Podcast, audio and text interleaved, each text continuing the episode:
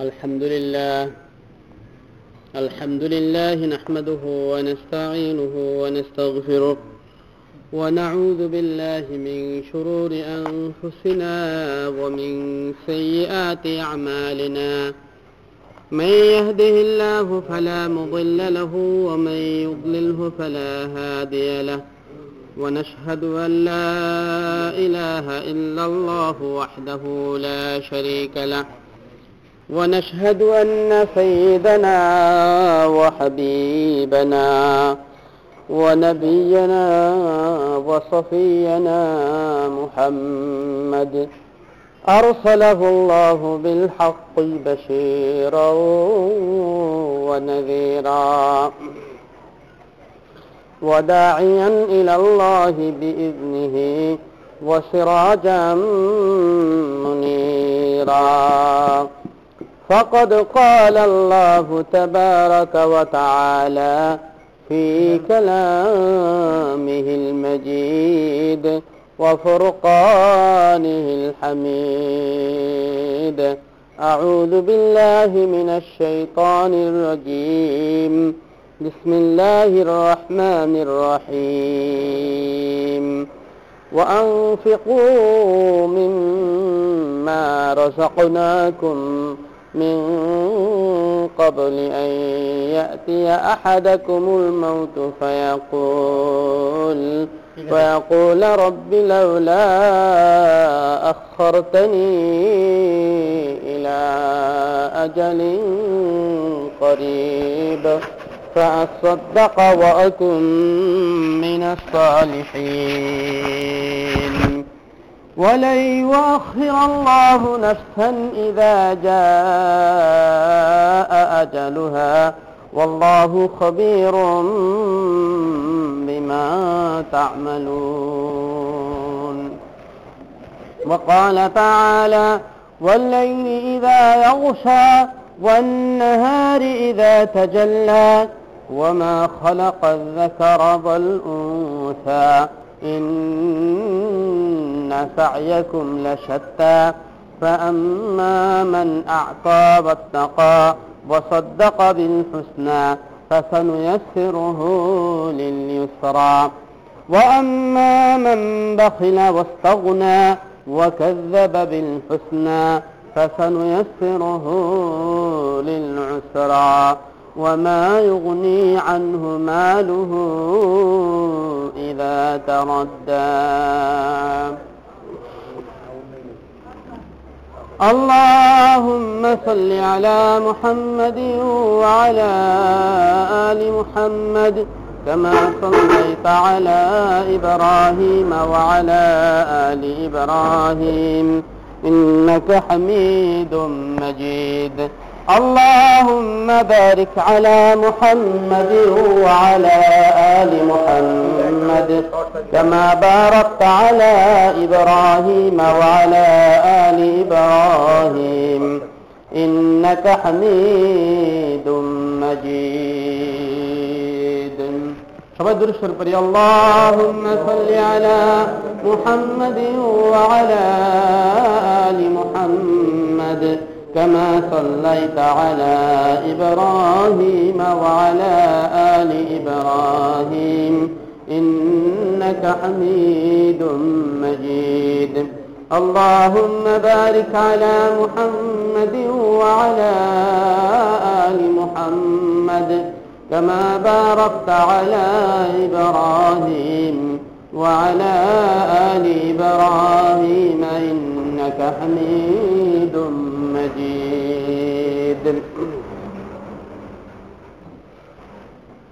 সম্মানিত উপস্থিতি, পবিত্র জুমার দিন আল্লাহ রাব্বুল আলমিনের মেহরবানিতে আমরা আল্লাহ রাব্বুল আলমিনের একটি গুরুত্বপূর্ণ হুকুম আদায় করার লক্ষ্যে আল্লাহর ঘর মসজিদে উপস্থিত হয়েছি। সুপ্রিয়াতান সবাই করেনি আলহামদুলিল্লাহ। মুসলিম মহান রব্বুল আলমিন এই পৃথিবীতে মানুষ পাঠিয়ে মানুষের প্রত্যেকের হায়াতকে সীমাবদ্ধ করে দিয়েছেন। শুধু মানুষ নয়, প্রত্যেক প্রাণী একটা নির্দিষ্ট সময় পর্যন্ত বাঁচবে। আল্লাহর যত সৃষ্টি, এই সব সৃষ্টিও একটি নির্দিষ্ট সময় পর্যন্ত থাকবে। এই আসমান, এই জমিন, এই সব কিছু একটি নির্দিষ্ট সময় পর্যন্ত থাকবে, তারপরে সব ধ্বংস হয়ে যাবে। গাছপালা, তরুলতা, আল্লাহর যত মাখলুক আছে, পশু পাখি কীট পতঙ্গ সবই একটি নির্দিষ্ট সময়ের পরে ধ্বংস হয়ে যাবে। এটাই সত্য এবং এটাই স্বাভাবিক। আর এটাই সঠিক কথা। এবং এই কথাটা সবাই বিশ্বাস করে যে মানুষ মরণশীল এবং প্রত্যেক প্রাণী মরণশীল, প্রত্যেক প্রাণী মৃত্যুর স্বাদ আস্বাদন করতে হবে, গ্রহণ করতে হবে। কুল্লু নাফসিন দাইফাতুল মাউত। এক কবি বলেছিলেন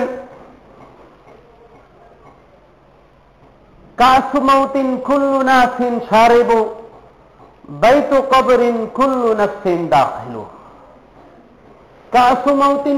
নাসিন সারিবু কবরিন দাখিলু। মৃত্যুর পেয়ালা প্রত্যেক প্রাণীকে পান করতে হবে। আর কবর নামক যেই ঘর, সেই ঘরে প্রত্যেকটি প্রবেশ করতে হবে। দাদা সেই কবরে প্রবেশ করেছেন বাবা সেই কবরেই প্রবেশ করেছেন, মা সেই কবরে চলে গিয়েছেন। আমার আত্মীয় স্বজনের মধ্য থেকে অনেকেই সেই কবরে চলে গিয়েছেন অলরেডি তারা অপেক্ষা করতেছেন আমার। আমরা যখন কোনো মাইয়েতের কবর জেয়ারত করতে যাই, তখন জেয়ারত করতে গিয়ে যে দোয়াটা আমরা পাঠ করি, সেখানেও আমরা তাদের সাথে মিলিত হওয়ার তাদের সাথে মেশার তাদের সাথে আবার সাক্ষাৎ করার ওয়াদা দিয়ে আসি কি বলি আসসালামু আলাইকুম দিয়ার মুমিনিন وإنا إن شاء الله بكم لاحقون نسأل الله لنا ولكم العافية আমরা আমাদের দেশে সংক্ষিপ্ত একটি দোয়া পড়ে থাকি আসসালামু আলাইকুম ইয়া আহলাল কবর সবাই বলেন, আমরা কি পড়ি? আসসালামু আলাইকুম ইয়া আহলাল কবর। এটা মনে আমাদের সবারই মুখস্থ আছে। কিন্তু হাদিসে আরও বিস্তারিত এসেছে, আসসালামু আলাইকুম দিয়ারা কওমিন মুমিনিন ওয়া ইন্না ইনশাআল্লাহু বিকুম লাহিকুন শান্তি বর্ষিত হোক। হে মুমিন সম্প্রদায়, তোমাদের কবরস্থানের ভিতরে শান্তি বর্ষিত হোক। ওয়া ইন্না ইনশাআল্লাহু বিকুম লাহিকুন অতিরেই তোমরা অপেক্ষা করতে থাকো, আমরা তোমাদের সাথে এসে মিলে যাব। আমরা থাকব না। যদিও এখন তোমাদের পিঠের উপর তো আমরা হাঁটতেছি, এই জমিনের পৃষ্ঠে, কিন্তু একদিন আমরা তোমাদের কাছে চলে আসব। সেই সময়টা অতি নিকটে। অতি নিকটে। অতি নিকটে।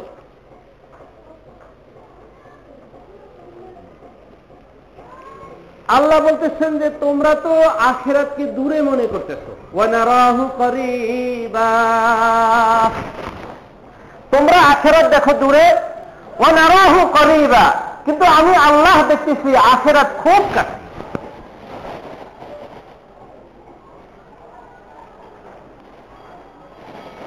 মহান রব্বুল আলমিন পবিত্র কালামুল্লাহ শরীফে মানুষ তার জীবনে যে সম্পদ অর্জন করে, সেই সম্পদের হাকিকত বর্ণনা করেছেন। রসুল্লাহ সাল্লাহ আলী ওয়াসাল্লাম সম্পদের হাকিকত বর্ণনা করেছেন। কবিরা বিভিন্ন সময় সম্পদের হাকিকত বর্ণনা করেছেন। এক কবি বলতেছেন, হাইয়াকা মাল্লাম তারজু তাহিয়াতাহু, লাউলা দারাহিম মা হাইয়াকা ইনসানু। হাইয়াকা মাল্লাম তারজু তাহিয়াতাহু। লাউলা দারাহিম মা হাইয়াকা ইনসানু। বলতেছেন, আজ তোমাকে সালাম করতেছে এমন এমন মানুষ তোমাকে সালাম করতেছে যাদের সালামের আশা তখনো কখনো তুমি করনি। কেন সালাম করতেছে? লাউলাদ দাওয়াহিমু মা হাইয়াকা ইনসানু। তোমার যদি সম্পদ না থাকতো আজকে যদি তোমার প্রাচুর্য না থাকতো, তোমার যদি বড় মাথা না থাকতো, বড় চেহারা না থাকতো, বড় বিল্ডিং না থাকতো, বড় সম্পদ না থাকতো, মা হাইয়াকা ইনসানু, তোমার এই টাকা পয়সা না থাকলে কেউ তোমাকে সালাম করতো না। তাহলে সালাম সম্পদের কারণে যে সালাম হইতেছে, এই সালাম মূলত সম্পদের মালিককে করা হচ্ছে না, বরং সম্পদকেই সালাম করা হচ্ছে। শেখ সাদি অত্যন্ত সুন্দর বলেছিলেন। এবং আপনার একটা কাহিনী শুনেছিলেন, মনে হয় শেখ সাদি হবে অথবা বাইজিদ বোস্তামি হবে। ওনার এক সময় এক দাওয়াতি, এক খুব উঁচু জায়গায় দাওয়াত পেলেন। তো সেখানে তিনি নর্মাল সাদা সিধা পোশাক পরে গেলেন। সাদা সিধা পোশাক পরে যাওয়ার ফলে গেটম্যান তাকে আর ঢুকতে দিল না সেখানে। তাকে বলল যে আপনার এখানে ঢোকার আর অনুমতি নেই। পরে উনি আবার বাড়িতে গেলেন। বাড়িতে গিয়ে সুন্দর, ভালো, উন্নত মানের পোশাক পরিধান করে ওই মজলিসে গিয়ে খাবার টেবিলে বসলেন। এখন সবাই খাইতেছে আর উনি খাবার ওই প্যান্টের পকেটে, পাঞ্জাবির পকেটে আর শার্টের পকেটে নিতেছে। সবাই আশ্চর্য হয়ে গেছে। বলতেছে, আমরা সবাই খাইতেছি। এই কি ধরনের আপনার ভদ্রতা? আপনি প্যান্টের পকেটে আর পাঞ্জাবির পকেটে খাবার নিতেছেন। বলে, দেখুন, আমি যে দাওয়াত পেয়েছি, আমি এই মানুষটাই। যখন সেরা ফাটা পোশাক পরে, নর্মাল পোশাক পরে এসেছিলাম, তখন আপনার এই গেটম্যান আমাকে ঢুকতে দেয়নি। আর যখন আমি বড় দামি পোশাক পরে এসেছি, তখন তারা আমাকে ঢুকতে দিয়েছে। তো আমি ভাবলাম, আসলে এই মজমায় ঢোকার অথবা এই খাদ্য গ্রহণ করার ক্ষমতা বা অধিকার আমার নেই, বরং এই খাদ্য গ্রহণ করার অধিকার আছে আমার পোশাকের। এই কারণে আমি খাদ্য নিজে না- নিয়ে পোশাককে খাওয়াইতেছি?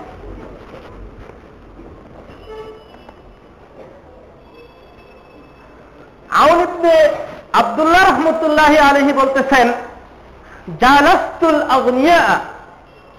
আমি ধনী লোকদের সাথে যখন উঠা বসা করি তখন দেখি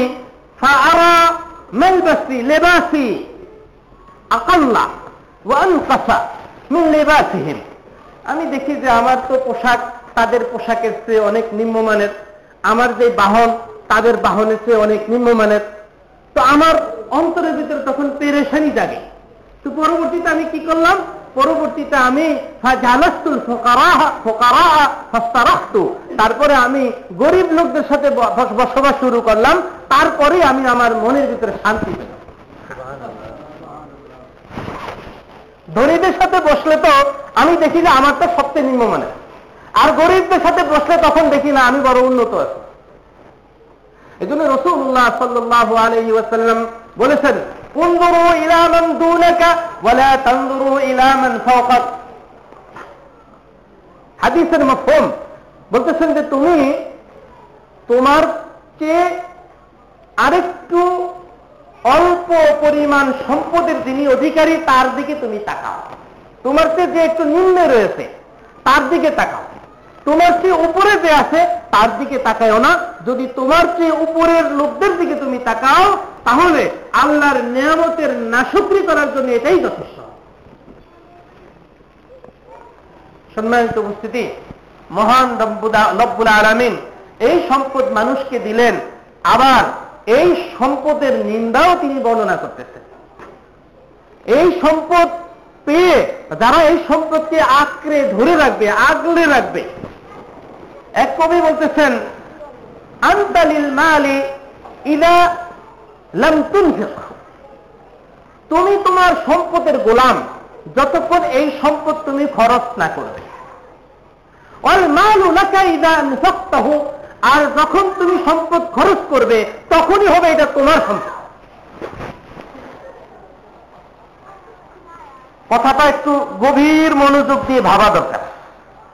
বলতেছে, সম্পদ যতক্ষণ পর্যন্ত তোমার হাতে আছে, ততক্ষণ সম্পদ তোমার না, তুমি সম্পদের।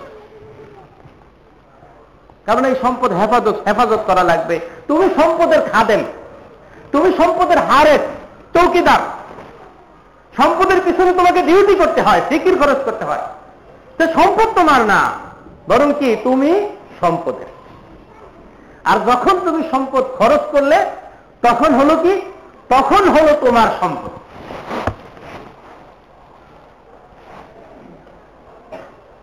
সম্মানিত উপস্থিতি রসুল্লাহ সাল্লাহ আলহি ওসাল্লাম বলতেছেন, দেখো, এক এতিম বাচ্চা তার জমিকে সোজা করার জন্য হ্যাঁ তার পাশের জমিওয়ালার কাছে একটা খেজুরের বৃক্ষ চেয়ে নিয়েছিল?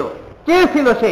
কিন্তু পাশের জমিওয়ালা একটা খেজুর বৃক্ষ লাগানো পরিমাণ সম্পদ তাকে দিতে রাজি নয়। তোমাদের মধ্যে কে আছে?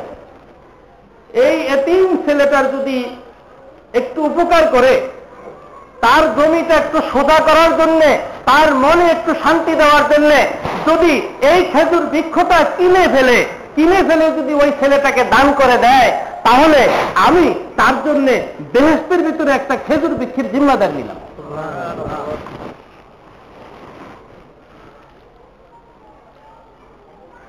রসুল্লাহ সাল্লাহ আলাইসাল্লাম কথা বলতে দেরি। একজন সাহাবি আবু দাহদা সাহাবি তুবনু দাহদা রবি আল্লাহ তালানু দাঁড়িয়ে গেলেন ইয়া রসুল আল্লাহ ইয়া রসুল আল্লাহ ইয়া হাবিব আল্লাহ আপনি যেই মজমাতে কথা বলেছেন, সেই মজমায় অনেক সাহাবিরা এখানে উপস্থিত। আবু বকর, ওমর, ওসমান, আলী সাহাবিরা রয়েছেন। ইয়া রসুল আল্লাহ আমি ওই খেজুরের বৃক্ষটা কিনতে চাই। আমি সেই খেজুরের বৃক্ষটা কিনে তারপরে তাকে দান করতে চাই। বলে চেষ্টা করে দেখো, কিন্তু খেজুরের বৃক্ষওয়ালা মনে হয় খেজুরের বৃক্ষ তোমার কাছে বিক্রি করবে না। গেল তার কাছে, গিয়ে বলতেছেন যে, ভাই, আপনার এই এতিম লোক ছেলের পাশ, জমির পাশে কি আপনার জমি? আর তার জমির সীমানায় আপনার একটা খেজুর গাছের কারণে সীমানাটা সোজা হয় না? এটা কি সত্য? বলে হ্যাঁ সত্য। এই খেজুর বৃক্ষটা আপনি আমার কাছে বিক্রি করে ফেলেন। না, আমি তোমার কাছে খেজুর বৃক্ষটা বিক্রি করব না। উনি বলতেছেন যে বিক্রি করবেন না মানে? তা এটার মূল্য কি চান? মানে এটার মূল্য তুমি দিতে পারবে না। তাইলে? উনি বলতেছেন যে আমার অমুক জায়গায় একটা বাগান আছে। সেই বাগান তুমি জানো, চিনো? সেই বাগানটা চিনো? বলতেছে হ্যাঁ চিনি, ভালো করে। সেই বাগানের ভিতরে ছয় শত খেজুর বৃক্ষ আছে। ছয় শত খেজুর বৃক্ষ সম্বলিত এই বাগানটা আমি তোমার একটা খেজুরের বিনিময়ে কিনতে চাই। একটা খেজুর গাছ আমি কিনবো, তোমাকে একটা খেজুর গাছের পরিবর্তে দিব কি? ছয় শত খেজুর বৃক্ষ সম্বলিত পুরা বাগান। আসল ব্যাপারটা কোন জায়গায়? কেন? কেন তিনি ছয় শত খেজুর খেজুর বৃক্ষ সম্বলিত বাগানটা দিয়ে দিবেন আর মাত্র একটা খেজুর গাছ কিনবেন? কারণটা কোথায়? ব্যাসটা কোথায়? কি বুঝেছিলেন তিনি? বুঝেছিলেন? বুঝেছিলেন হলো জান্নাত। বুঝেছিলেন? আখেরা। বুঝেছিলেন চিরস্থায়ী একটা জীবন। ছেড়ে ছেড়ে দিয়েছেন, অস্থায়ী একটা জীবন। এই বুঝে তারপরে বলতেছেন, তুমি কি রাজি? সেই লোক বলতেছে হ্যাঁ। ওই ছয় শত খেজুর বৃক্ষ সম্বলিত এই বাগানটা তো মক্কা মদিনার অনেক বড় বড় ব্যবসায়ীরা কিনতে চায়। আপনি যদি সেই খেজুর বৃক্ষ সম্বলিত বাগান সেই সেটা যদি আমাকে দেন, তাহলে তার পরিবর্তে একটা খেজুর গাছ আপনাকে আমি দিতে ঠিক আছে? আমি রাজি আছি। যাও, তুমি একটা খেজুর গাছ আমাকে দিয়ে দাও। একটা খেজুর গাছ দিয়ে এটিম এদিকে আসো ওই বাবা, এদিকে আসো। আজকে তোমার জমি সোজা করার জন্য তোমাকে একটা খেজুর গাছ দিয়ে দিলাম। রসুলের এই একই মজলিসে এসে বলতেছেন। রসুল্লাহ সাল্লাম জিজ্ঞেস করতেছেন, ইয়া রসুল আল্লাহ ইয়া হাবিব আল্লাহ আলিয়া নখলাতুন ফিল জান্নাহ?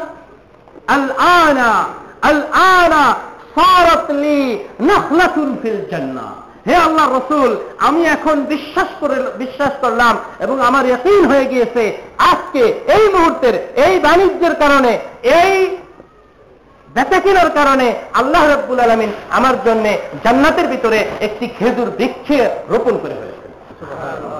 হ্যাঁ রসুল্লাহ সাল্লাম বলতেছেন সাহাবি আনাস রবি আল্লাহ খুব সম্ভবত হাদিস বর্ণনা করতেছেন। রসুল্লাহ সাল্লাহ সাল্লাম বলতেছেন কামলিন কামলি কামলিন রদাহিন দাহদা কামলিন রদাহিন দাহদা। আবু দাহদার জন্য জান্নাতে কত উৎকৃষ্ট মানের খেজুরের ঠোকা তার দিকে চেয়ে আছে এবং তার জন্য অপেক্ষা করতেছেন। সাহাবি বলতেছেন যে রসুল্লাহ সাল্লাহ আলাইসাল্লাম যতক্ষণ পর্যন্ত আবু দাহদা সেখানে বসেছিলেন, ততক্ষণ পর্যন্ত একটা কথা বারবার বলতেছিলেন, আরবিতে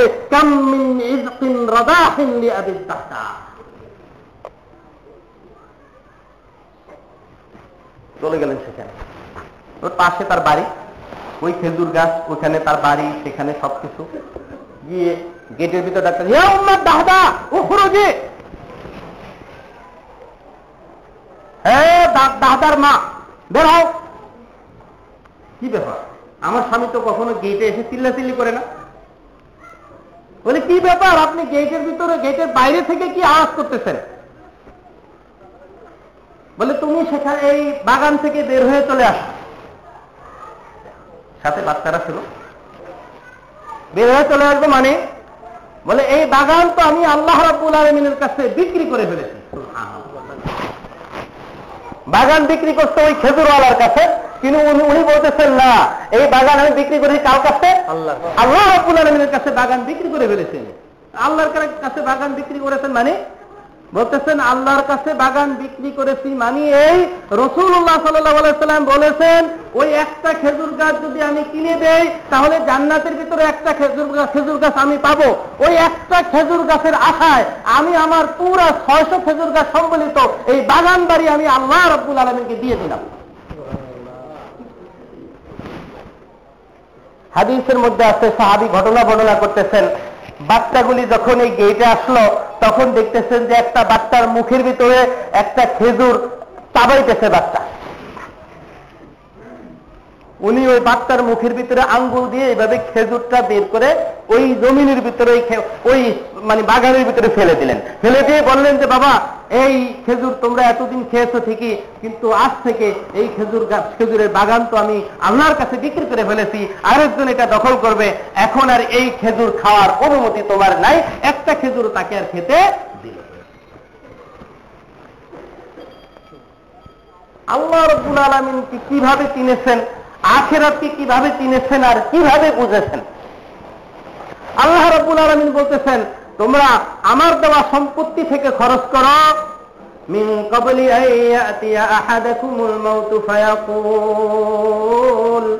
তোমাদের কাছে যখন মৃত্যু চলে আসবে, সেই মৃত্যু চলে আসার সময় হওয়ার আগেই তুমি আমার দেওয়া সম্পত্তি থেকে খরচ করো।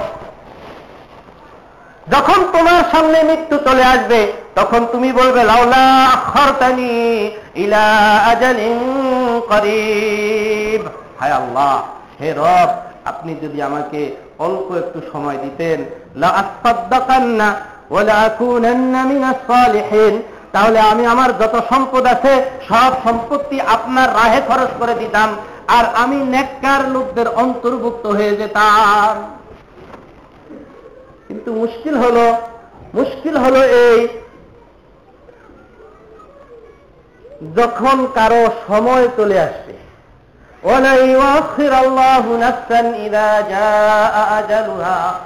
যখন কোন নষ্টের কোন প্রাণীর সময় শেষ হয়ে যাবে, তখন বিন্দু পরিমাণও দেরি করা হবে, একটু সময়ও দেওয়া হবে না। এক সেকেন্ড। না, সময় দেওয়া হবে না। আমি অনেকবার বলেছিলাম সাতবাদের বেহেস্ত বানানোর কথা আপনারা অনেকবার শুনেছেন। বেহেস্ত বানানোর পরে সাদ্দাদ রোয়ানা করছে, বেহেস্ত ভ্রমণ করবে, বেহেস্তটা একটু দেখবে সে। ঘোড়ার উপরে এক পা উঠাইছে, আরেক পা এখনও বাকি আছে। মুসাফির এসে বলতেছে, আসসালাম আলাইকুম। এই কোন বেটা এখন আমাকে সালাম দেয়? বলে, জনাব, আপনার সাথে আমার দুইটা কথা ছিল যে। এমিয়া তুমি আর সময় পাইলে না। সময় মতো আইসো আমার সাথে কথা বলতে হবে না, উস্তাদ, আপনার সাথে কথা আমার এখনই বলতে হবে। এখনই আপনার সাথে আমার কথা বলতে হবে। আসতে কানের কাছে এসে বলতেছে, উস্তাদ, আপনি কি আমাকে চিনেন? না, তোমাকে তো চিনি না, কখনো দেখিনি বলে, আমি যে মালাকুল মুখ আমি মালাকুল মৌত তার মানে আমি আপনার দান নেওয়ার জন্য আল্লাহ রাব্বুল আলমের পক্ষ থেকে নিযুক্ত হই কখন নিবা? এখন। এখন। তাইলে আমি কি আমার বেহেস্ত দেখে যেতে পারব না? বলে না। দেও না বাবা, তুমি আমাকে একটু সময় দাও না। এতক্ষণ ভারী মারছে এখন বলতেছে, দেও না বাবা, আমাকে একটু সময় দাও না। আমি একটু আমার দেহস্ত্রে দেখে যাই। বলে না। সময় নেই। আপনার সময় সময় শেষ, সময়। আল্লামা কুর্তুবী রহমতুল্লাহ আলহী বলতেছেন যে মানুষ, মানুষের জীবনে এত বড় মুসিবত, এত বড় মুসিবত নেই, যেই মুসিবতটা তার মানের কারণে মৃত্যুর পরেই হয়ে যাবে যখন তার মৃত্যু চলে আসলো, মৃত্যু চলে আসার সাথে সাথে তার যত সম্পত্তি আছে সব সম্পত্তি তার কাছ থেকে ছিনিয়ে নেওয়া হয়। এলো এক নম্বর মুসিবত। এতদিনের অর্জন মৃত্যু আসার সাথে সাথে সব ছিনিয়ে নিয়ে গেল। অটোমেটিক বলে দুই নম্বর মুসিবত কি? দুই নম্বর মুসিবত হলো, এই মালগুলি যদি ছিনিয়ে নিয়ে এই পর্যন্তই শেষ করে দিত, তাহলে কোনো সমস্যা ছিল না। কিন্তু সমস্যাটা আরেক জায়গায়। এই যেই মালগুলি সে চিরজীবন লালন পালন করেছে, এই মাল সম্পর্কে তাকে আবার প্রশ্ন করা হচ্ছে। মিন আইনা ইকতাসাবতাহু ওয়া ফিমা আনফাকতাহু, এই মাল তুমি কোন পথে খরচ, কোন কোন পথে অর্জন করেছ এবং কোন পথে তুমি খরচ করেছ? জীবনের পুরা মাল নিয়ে যাচ্ছে আবার যেই মাল নিয়ে যাচ্ছে, হুবহু সেই মাল সম্পর্কে তাকে জিজ্ঞেস করতেছে যে, এই মাল তুমি কোথা থেকে অর্জন করেছ আর কোথায় খরচ করেছ? সেই হিসাব দিয়ে দাও।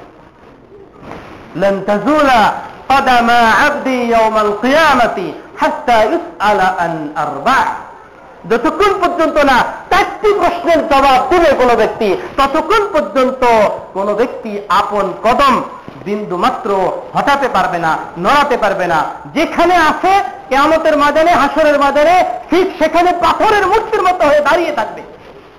জবাব দাও। জবাব দাও। চার প্রশ্ন চার প্রশ্ন। এক নম্বর, আন হায়াতিহি আন হায়াতিহি ফিমা আসনা। তার সারা জীবনটা সে কোন কাজে ব্যয় করেছে? আন সদাবিহি ফিমা আবলা।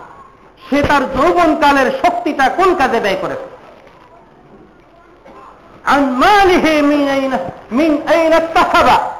তার মাল সম্পর্কে জিজ্ঞেস করবে, কোনখান থেকে মাল সে অর্জন করেছে, আর অফিমা এবং কোথায় সে খরচ করেছে? অফিমা আমিলা বিমা আলিম। সে যতটুকু জ্ঞান শিখেছে ততটুকু জ্ঞান অনুযায়ী কতটুকু সে আমল করে? সবাই আপনার সামনে। সবাই আপনার, আমার, আপনার, সবার সামনে।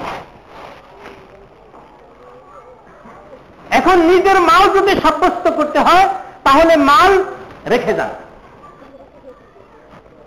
মাল আমাদের হাতে কিছু ফেলে দেন। যদি আপনার নিজ- নিজের মাল মাল যদি আপনার বানাতে হয় মালকে যদি আপনার জন্য বানাতে চান, তো মাল ফেলে যান এই মসজিদে। এই মাদ্রাসায় মাল ফেলে যান। হাজার হাজার হাফেজ হবে কেমন পর্যন্ত এই মাদ্রাসার ভিতরে। হবে কি হবে না কি বলেন? হাজার হাজার হাফেজ হবে। হাজার হাজার হাফেজ হবে কেমন লাখ লাখ হাফেজ হবে। কেমতের মাধ্যমে উঠবেন, তা আপনি লক্ষ লক্ষ হাফেজের সব নিয়ে উঠতেছেন। কি ব্যাপার আল্লাহ? আপনার ফেরেস্তারা কি ভুল করেছে? এত হাফেজের সোয়াব কেন আমার আমল নামায়? বলে না আমার ফেরেস্তারা তো ভুল করে না হ্যাঁ? আমার ফেরেস্তারা ভুল করে নাই মাদ্রাসার মধ্যে বিটি বালুটি ছিল এক ট্রাক চিরজীবন মাদ্রাসার বিটির ভিতরে এই বিটি বালু রয়ে গেছিল। সেখান থেকে হাফেজ করেছে। কাম তুমি এতটুকু করেছ। কিন্তু কেমন পর্যন্ত যত হাফেজ হয়েছে সমস্ত হাফেজের বরাবর সব আমি তোমার আমল নামাই দিয়ে ফেরস্তা আমার ভুল করে নেয়। ভুল করে নেয় এই মসজিদ নির্মাণের জন্য যারা দশ হাজার করে দিয়েছেন, যারা পঞ্চাশ হাজার করে দিয়েছেন, তারা ঠকে গেছে। কি বলেন? ওই দশ হাজার তার সম্পদ, ওই পঞ্চাশ হাজার হাজার হলো তার সম্পদ। আর যেই সম্পদ জাহির সে দেখতেছে, এই বিল্ডিং, এই ঘর, এই এক কাঠা জমি, এই দুই কাঠা জমি, এটা তার সম্পদ নয়। এই সম্পদের সে পাহারাদার। আর যেটা সে দিয়ে গেল সেই সম্পদের মালিক সে আর ওই সম্পদের শুধু পাহারাদার চৌকিদার।